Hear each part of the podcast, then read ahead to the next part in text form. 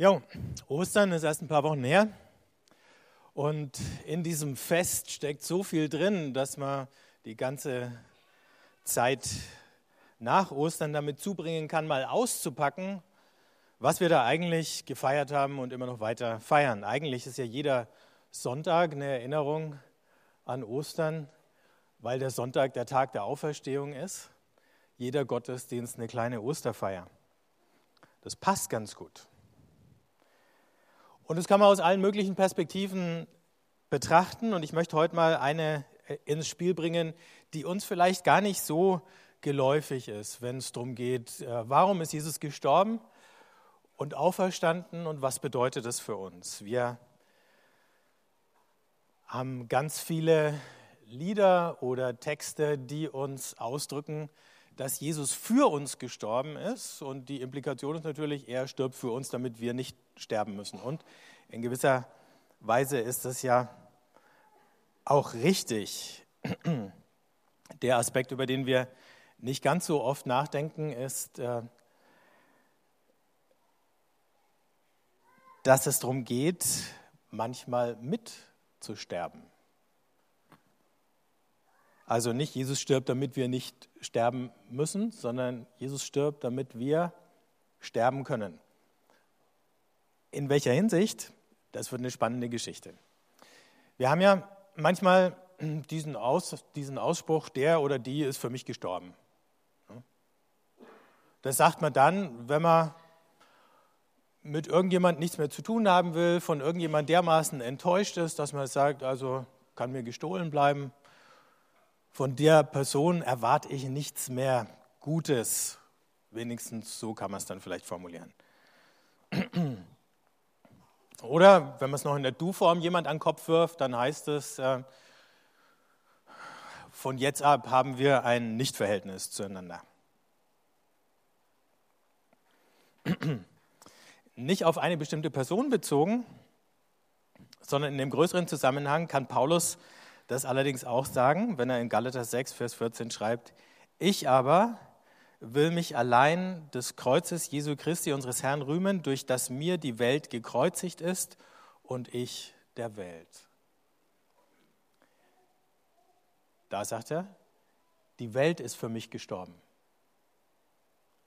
Und ich bin für die Welt gestorben. Jetzt kommt es alles darauf an, dass wir richtig verstehen, was damit Welt gemeint ist. Ähm, Christen haben ja über die Jahrhunderte alle möglichen Versuche zu unternommen, ähm, sich in der richtigen Art und Weise von der Welt zu distanzieren. Aber nicht jeder, sagen wir mal, war ein durchschlagender Erfolg. Ähm, also gucken wir mal, was nicht gemeint ist damit. Nicht gemeint ist die Welt als moderne Kultur, als eine pluralistische Gesellschaft, in der es alle möglichen Lebenseinstellungen oder Lebensentwürfe gibt, und äh, ihr seht ja hier ein Bild hinter mir. Ähm, eine religiöse Gemeinschaft, die es so interpretiert, bei allem, was man an tollem und begeisternd bei dem einfachen Lebensstil der Amish finden kann, ähm, sind eben die Amish, die versucht haben, ihre Kultur auf dem Stand des 18. Jahrhunderts irgendwie einzufrieren und das im 21. Jahrhundert immer noch durchziehen. Da ist in der Nachhaltigkeit und so vieles toll, aber eben in dem Verhältnis zur Umgebung, ähm, sagen wir mal so, wenigstens eine große Spannung. Ne? Es ist auch nicht, mit Welt ist auch nicht gemeint, alle Leute, die anders glauben oder anders denken als wir. Und mit Welt ist auch nicht gemeint, dass Christen sich nicht im Staat oder in der Politik engagieren dürften oder sollten. Mit Welt ist nicht gemeint, dass wir die Politik verachten müssen als ein schmutziges Geschäft, bei dem man sich nur die Hände schmutzig macht und äh, dass wir einstimmen müssen in den Chor derer, und es werden ja immer mehr, die über die Politiker immer nur schimpfen und nur Schlechtes zu berichten haben. Das wäre falsch. Wenn wir den Satz nochmal neu lesen und für Welt einen anderen Begriff und ein paar von euch kommt es bestimmt bekannt oder vertraut vor, einsetzen, dann liest sich das plötzlich so. Ich will mich allein des Kreuzes Jesu Christi, unseres Herrn, rühmen, durch das mir das Herrschaftssystem gekreuzigt ist und ich dem Herrschaftssystem. Das kommt ein bisschen näher hin an das, was mit Welt im Neuen Testament gemeint ist. Und jetzt fragen natürlich die meisten, was meint er jetzt, wenn er Herrschaftssystem sagt? Herrschaftssystem bedeutet, in dieser Welt gibt es eine allgemeine Tendenz oder Neigung, die wir an allen möglichen Orten und Stellen antreffen, dass sich Gruppen, Organisationen, Institutionen, Gemeinschaften, Strukturen, in denen wir unser Zusammenleben organisieren, zum Götzen machen. Das heißt, versuchen an Gottes Stelle zu treten. Das kann der Staat sein, das kann das Wirtschaftssystem sein, das kann eine einzelne Firma sein, die äh, versucht, auf Kosten aller anderen am Markt erfolgreich zu sein und so weiter. Die machen sich zum Selbstzweck. Und in dem Moment, wo sich so eine Größe zum Selbstzweck macht, sagt sie, ich bin das, was auf dieser Welt wirklich zählt und alles dreht sich um mich. Das heißt, die Welt dreht sich nicht mehr um Gott. Das ist das Gleiche, was wir auf der persönlichen oder individuellen Ebene haben mit Egoisten, die denken, die ganze Welt dreht sich um sie. Und Luther hat es mal so schön gesagt, er hat so ein schönes Bild für die Sünde gebraucht, nämlich der Mensch, der in sich selbst verkrümmt ist. Aber jetzt haben wir eben auch sozusagen soziale Systeme, die genau das Gleiche machen, in sich selbst verkrümmt. Die saugen sozusagen alles an wie ein schwarzes Loch und da kommt auch nichts mehr raus, was da mal reingegangen ist. Und Leute, die in den Sog von so einem System kommen, die verlieren Kraft. Denen wird sie tatsächlich weggesaugt. Und alle von euch haben das schon erlebt. Es gibt Arbeitsplätze, da funktioniert es genauso. Es gibt Familiensysteme, da funktioniert es genauso. Und es gibt das im größeren Zusammenhang, wo in unseren Gesellschaften Reiche immer reicher, Mächtige immer mächtiger werden und Arme immer ärmer und Schwache immer ohnmächtiger. Das ist das Herrschaftssystem. Und diese Macht, die da ausgeübt wird, die wird versteckt, die wird verklärt, die wird verschleiert und die Kritik wird unterdrückt. Solche Machtsysteme gibt es auch in der Kirche und ab und zu liest man dann erschütternde Fälle von geistlichem Missbrauch, sexuellem Missbrauch, wo kirchliche Gruppierungen Menschen aussaugen und an den Rand des Zusammenbruchs oder über den Rand des Zusammenbruchs hinausbringen. Und solche Systeme reagieren dann auf Kritik, indem sie den, der die Dinge aufdeckt, als Problem behandeln und nicht den, der sie verursacht hat. Und wahrscheinlich fällt euch auch zu solchen Dingen jedem ein Beispiel ein. Also überall, wo wir auf das Herrschaftssystem treffen, merken wir es daran, dass Menschen sich ohnmächtig und unfrei fühlen und dass sie an Kraft und Lebensfreude verlieren.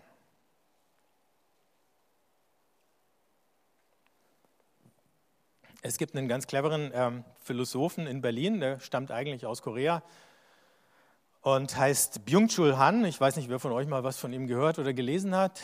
Ähm, und der, das ist Vorwarnung, ein bisschen ein schwieriges Zitat, ich werde es erklären und es ist auch das einzige in dieser Predigt, falls ihr jetzt Sorgen habt.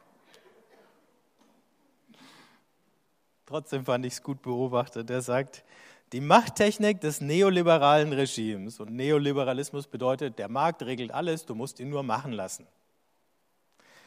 Nimmt eine subtile Form an. Es bemächtigt sich nicht direkt des Individuums. Vielmehr sorgt es dafür, dass das Individuum von sich aus auf sich selbst so einwirkt, dass es den Herrschaftszusammenhang in sich abbildet, wobei es ihn als Freiheit interpretiert. Selbstoptimierung und Unterwerfung, Freiheit und Ausbeutung fallen hier in eins.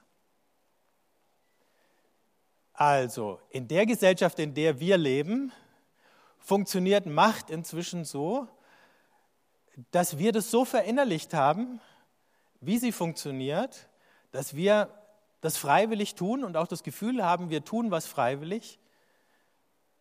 Das heißt, wir werden nicht von außen gezwungen, wir zwingen uns selber. Und dieses Beispiel der Selbstoptimierung ist das beste Beispiel. Ne? Wir, was tun wir uns nicht alles an, um gut auszuschauen? Und das ist sozusagen nur die oberflächliche Seite von Selbstoptimierung. Ne? Weil wir natürlich ahnen, wenn wir das nicht tun, dann hat es Auswirkungen. Ne? Viele Arbeitgeber müssen ihre Arbeitnehmer gar nicht mehr triezen, dass sie sich selber ausbeuten. Die machen das schon von ganz alleine. Deswegen ist es ja auch so schwer, solche Dinge zu benennen oder überhaupt darüber zu reden, ne? weil das in uns drinnen sitzt. Wir machen uns selber den Druck, an dem wir am Ende zugrunde gehen. Bildungssysteme werden immer mehr darauf getrimmt und da leiden Lehrer wie Schüler drunter, dass sie immer effizienter sind und dann werden immer wieder die Kosten in den Vordergrund gestellt, überhaupt in der Bildung, im Sozialwesen. Oder wenn es um Flüchtlinge oder Zuwanderung geht, wird von Menschen nur noch als Kostenfaktor geredet. Und dann muss man sich dafür entschuldigen, dass man den Staat und das Gemeinwesen was kostet. Und es wird einem dann auch vorgerechnet, wie viel man kostet. Und dann möchte man möglichst wenig kosten. Diese Woche, ähm, weiß nicht, ob ihr es gelesen habt, kam eine neue Jugendstudie raus, die davon berichtet hat, dass die Jugendlichen heute so angepasst sind wie noch nie zuvor. Und das kann ja nichts anderes bedeuten, als dass auch da schon die Stimme im Hinterkopf sitzt, du brauchst keinen Zeigefinger mehr von außen. Das ist alles schon implantiert. So, und in so eine Situation rein sagt Paulus, und ich zitiere nochmal aus einem anderen Kapitel des Galaterbriefs, wo er das Gleiche sagt, ich bin mit Christus gekreuzigt worden. Nicht mehr ich lebe, sondern Christus lebt in mir. Soweit ich aber jetzt noch in diesem Herrschaftssystem lebe, lebe ich im Glauben an den Sohn Gottes, der mich geliebt und sich für mich hingegeben hat.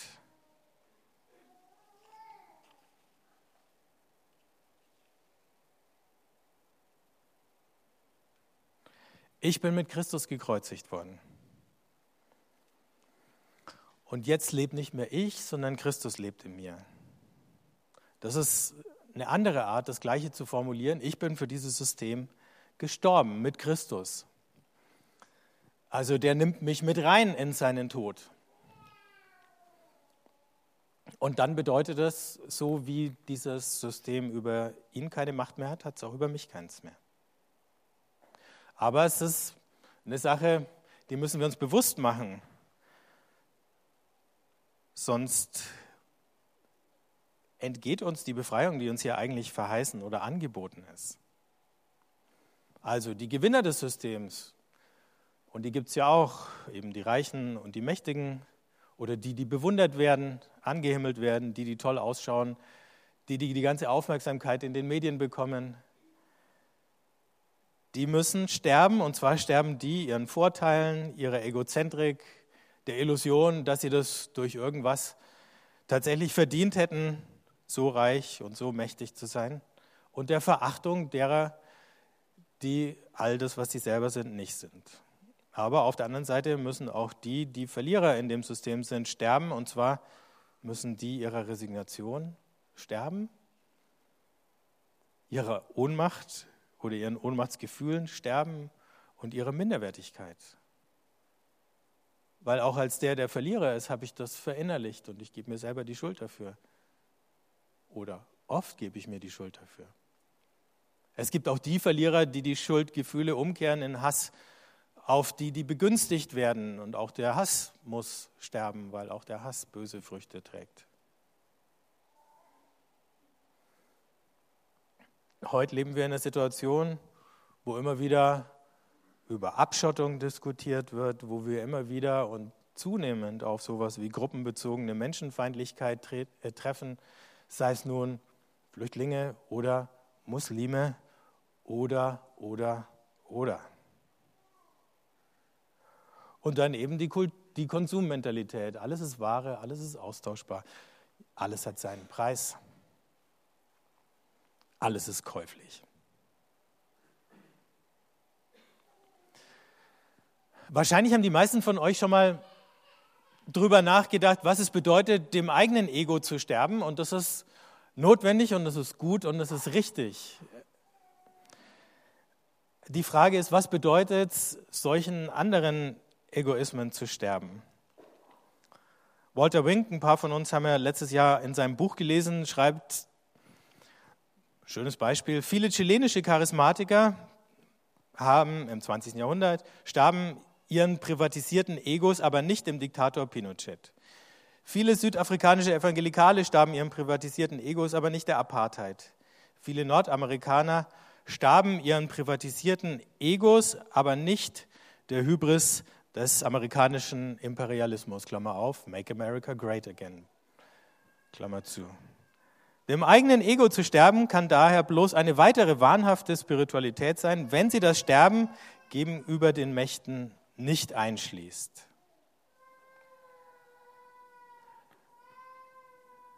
Also, es ist nicht nur meine persönliche Moral. Es hat in all diesen zerstörerischen Systemen Leute gegeben, die aufrichtig geglaubt haben und die in diesem System mitgewirkt haben, Unrecht und Leid verursacht haben, ohne, wie soll ich sagen, persönlich böse Motive zu haben, nicht um sich zu bereichern und so. Ne? Nicht, weil sie Spaß dran hatten, andere zu quälen. Vielleicht fanden sie sogar anstrengend. Aber aus irgendeinem Grund waren sie davon überzeugt, das muss jetzt halt sein. Ne? Wie so CIA-Folterspezialisten äh, der Meinung sind, sie tun der Welt was Gutes, wenn sie Leute quälen und irgendwie ein Geständnis von ihnen erpressen. Und das ist ja nicht nur die CIA, sondern es gibt einen Haufen solcher Organisationen. Also, die hatten persönlich gar keine bösen Motive, aber sie tun Böses. Warum? Weil sie dem Herrschaftssystem nicht gestorben sind in seinen ganz unterschiedlichen Erscheinungsformen. Darum, und jetzt kommen wir wieder näher zu uns, ist es so wichtig, dass wir Gottesdienst feiern. Weil allein dadurch, dass wir Gottesdienst feiern, sagen wir uns und sagen wir der Welt, wir gehören nicht uns selber, diese Welt gehört nicht sich selber. Wir erinnern uns daran, wem wir wirklich gehören und wem die Welt wirklich gehört. Deswegen ist das Gebet so wichtig. Weil im Gebet kriege ich so viel Distanz zu mir selber, dass ich plötzlich sehen kann, wo bin ich denn verwickelt und verstrickt? Wo werde ich manipuliert, dass ich bei Dingen mitmache, die nicht richtig sind und die anderen Schaden zufügen?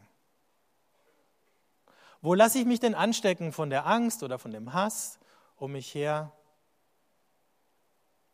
Oder wo werde ich davon betroffen und erwidere es und zahle es mit gleicher Münze zurück?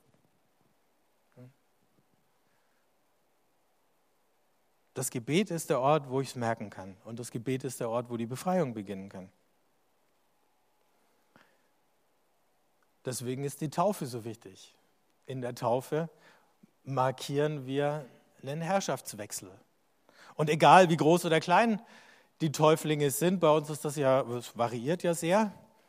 Das eine, was ich mir immer denke, wenn wir ein Kind taufen, ist das, oder einen Erwachsenen, ne, wirst du in dieser Freiheit leben können? Wirst du in deinem weiteren Leben ein Komplize dieses Systems sein, das Menschen kaputt macht? Oder wirst du jemand sein, der Menschen ermuntert, Jesus nachzufolgen und auf dem Weg der Befreiung zu gehen? Wenn wir das Abendmahl feiern,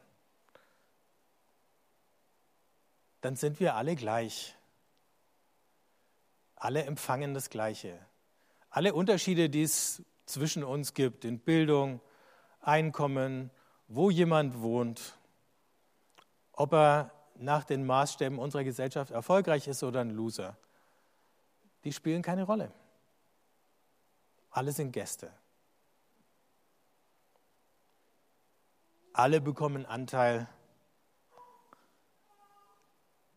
an dem Sterben und an der Auferstehung Jesu.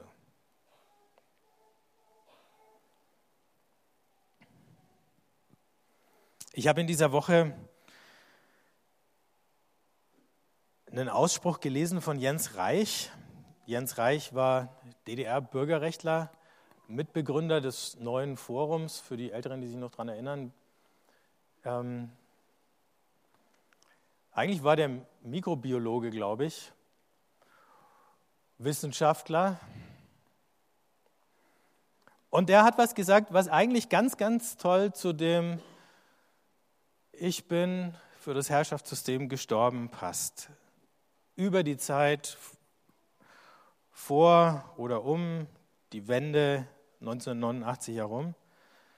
Ähm, in einem Gespräch, in dem er darüber erzählt hat, da sagt er, ein gut motivierter Boxkämpfer kann auch nicht in den Ring steigen und Angst haben. Der muss so motiviert sein, dass ihm die Gefahr, in der er jetzt ist, egal ist und er handeln will. So ähnlich fühlten wir uns.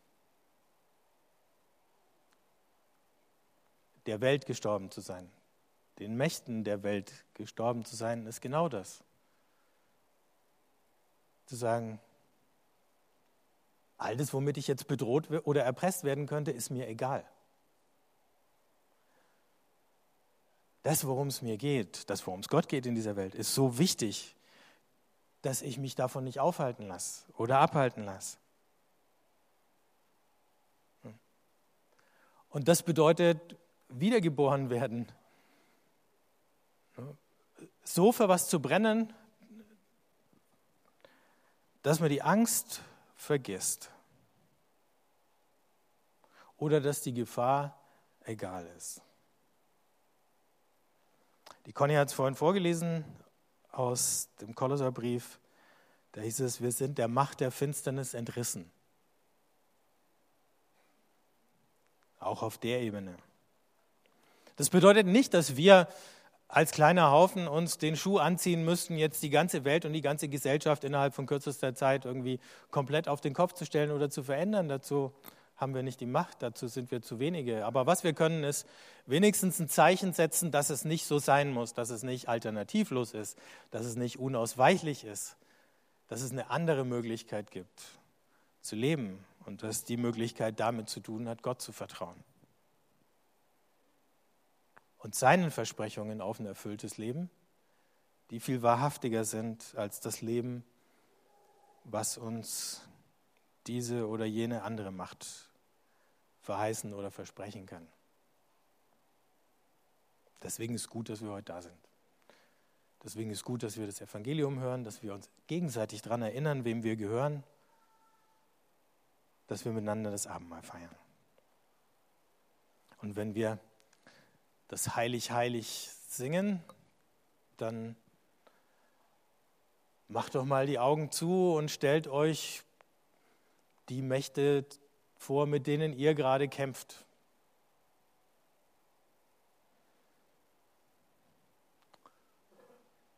Und dann macht euch bewusst, dass Gottes Macht viel größer ist als ihr alle zusammen. Ich würde gern beten.